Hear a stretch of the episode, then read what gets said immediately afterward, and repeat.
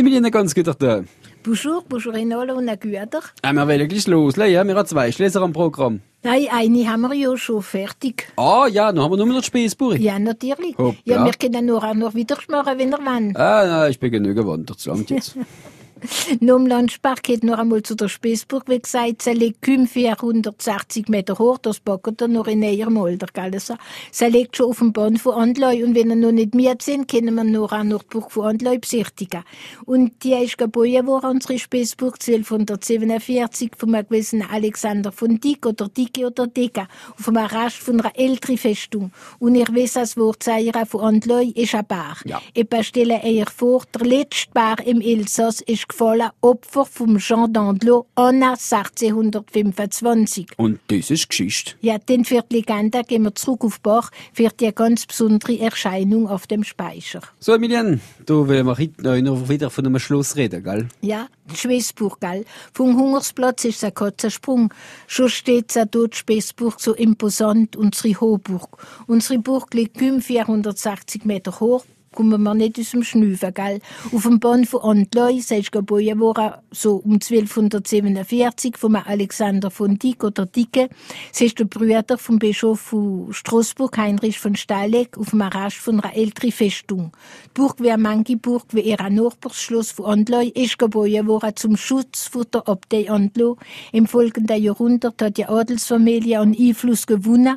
dreizehnhundertsiebenundsiebzig ist der Walter von der Dicke Landvogt in Breisgau und fünf Jahre darauf wird der Landrichter vom Oberelsass. Dass sie früher der Bischof von Straßburg ist, hat euch ein bisschen sehr geholfen damit. Der Walter ist schon Burgherr vom Freudenegg und hat als Magistrat und Ritter eine Hauptrolle im Elsass gespielt. Aber wie herrer der Setz, wie größer der Sturz. In der Schlacht bei Sempach ist Walter von der Dicke gefallen und mit dem ist ebenfalls das Geschlecht ausgestorben. Und wie ist das Schloss zu den Grafen von Andlau gekommen? Die von der Dicke sind ausgestorben, die haben die Herren von Andlau die Burg übernommen mit der Einwilligung von der Abtissin vom Kloster von Andlau.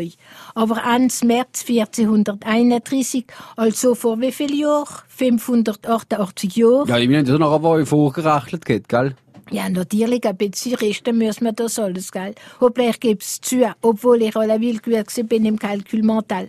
Also vierzehnhunderteinunddreißig ist es dem Herzog Stefan von Bayern gelungen, unsere Spesburg einzunehmen. Aber die Andlauer haben sich das nicht gefallen lassen. Und durch eine Belagerung ist es ihnen gelungen, ihre Zweitburg zurückzuerobern.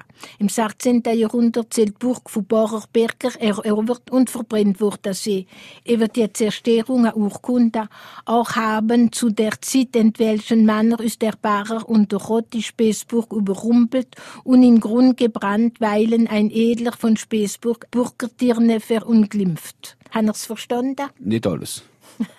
Muss ich es noch einmal sagen? Nein, nein, nein, ich werde es drauf schreiben. Auf Französisch können. Nennt man das «le droit de cuissage». Oh. Aber wegen dem haben sie nur auch die Berger gerecht. Emilienne, heute reden wir miteinander von der Spesburg. Es ist eine Ruine seit der Wende, also noch manche seit dem sechzehnten Jahrhundert, durch die Plünderung von Berger von Bach. Aber sicher im dreißigjährigen Krieg hat Spesburg nicht widerstehen können und ist wie viel Burg, aber nicht das Schloss du Haut d'Andlau zu Opfer gefallen. Zu Opfer gefallen im Herr d'Andlau, im Jean d'Andlau, während dem dreißigjährigen Krieg.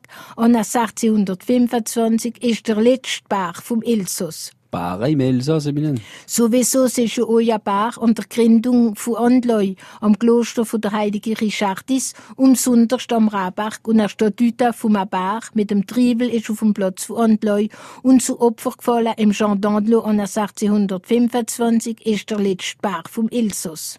Aber es hat einen Wolf gegeben im Elsass, wie man erzählt, von einem Waldbrüder, der gelebt hat, am Zusammenfluss von den beiden Hochbach mit einem gezähmten Wolf und der letzte Wolf vom Elsass ist gesossen worden vom Förster vom Weltspruch an achtzehnhundertfünfzig.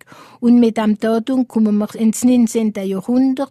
Um achtzehnhundertdreißig, vierzig kommt Burg. Ah, die haben wir ja ganz vergessen, gell? Aus Barra und Welf, gell? Gell, na die, na die. Nein, nein, also besser gesagt, kommt die Ruine von der Burg wieder in den Besitz von der Herren von Andlau, wo die Ruine an den Reichsbaron Philipp Christoph Halle verkauft haben.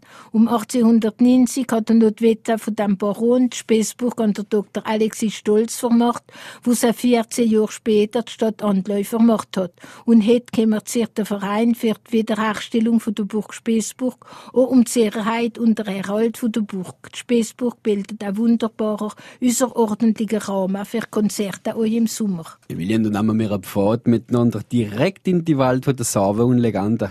Also ich muss ja zuerst ein kleines Resümee machen, gell? Die Spesburg ist auf dem Pfad von Bach nach Andlau, ist schon auf dem Bahn von Andlau, aber in unserer Legende kommen wir wieder ein bisschen zurück auf Bach. Es ist eine Legende gesammelt vom August Stöber und veröffentlicht schon achtzehnhundertsechsundneunzig im Stöbermündel. Und erzählt von Emilien hier am Juni zweitausendneunzehn. Und auf France Bleu Elsass, gell? Eine Legende, die man erzählt hat in Bach. Es ist ein Biavla dreizehn, vierzehn Jahre, wo auf die Beine ist, für Basarisla holen, wie wenig, nur viel später als wie wenig. Sie ist schon nachgesehen und geliehrt am auf der Beine. Ganz einmal kommt durch eine Heide rein, durch ein Fenster in der Wand, wo noch nie ein Tag ist vorher.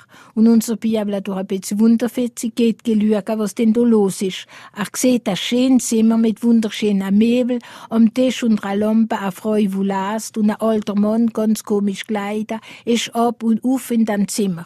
Und unser Biabler beobachtet alles ganz ruhig, eine gute halbe Stunde. Und was packt er denn an? Sein Kind ist er übermüdet, nimmt er seine Kappe und wirft sie ins Zimmer. Die alte Frau schaut in die Herren und sieht unser Bauer. Ja, und was passiert denn nun? Ja, haben wir jetzt gehört. Jetzt geht große Doppeltiere auf und es kommen viele Leute ins Zimmer. Alle so altmodisch gekleidet wie die alte Frau und der Mann. Und das Zimmer wird als heller und als größer. Aber jetzt haltet er es nicht mehr länger aus. Er springt auf vom Ufer, von den Raubzwiegeln, wo er drauf gesessen ist, fürs den Eltern das Gift zu erzählen. Er rieft sie, dass er das wunderbare Schauspiel sich anschauen kann, wo er gedacht hat, sich im Nachbarshaus abspielen tut. Jetzt, wo unsere Bibel mit den Eltern und Geschwistern auf die Beine kommen, ist alles dunkel und stockfinster Nacht. Und Kappa, wo der Bauer auf die Frau geworfen hat, hat er nie mehr gefunden. Vom Fenster natürlich gerät, so wenig als vom Zimmer mit einer alten Frau und einem alten Mann so altmodisch angelegt. Aber jedes Mal, wenn unser Bibel die Geschichte erzählt hat, hat er sie alle wild gleich erzählt, wie die Frau gekleidet war, wie der Mann und alles. Und es ist nichts mehr da gewesen. Hm. Also, Wahrheit oder Inbildungskraft, das waren wir nie wissen. Ich denke, dass er noch nicht geheuert hat in seinem Alter. Emilien, ich komme wieder hier am Montag. Von was war ich dazu erzählen? Ja, wenn er mich so freundlich einlädt, dann natürlich komme ich wieder. Also, also über Traditionen und Gebrüche, aber ich weiß es noch nicht, über welche neu. Wir müssen noch ein bisschen überlegen, gell? Ja, wir lassen uns nur denken und schreiben, viertes Wochenende und biffeln und studieren. Ich komme wieder am Montag, am zwölf auf francebleuelsass punkt f r, da wie wir alle daheim sind. Noch einmal ganz schöner Tag. Merci gleichfalls und unsere Herren sind natürlich. Guido Timer.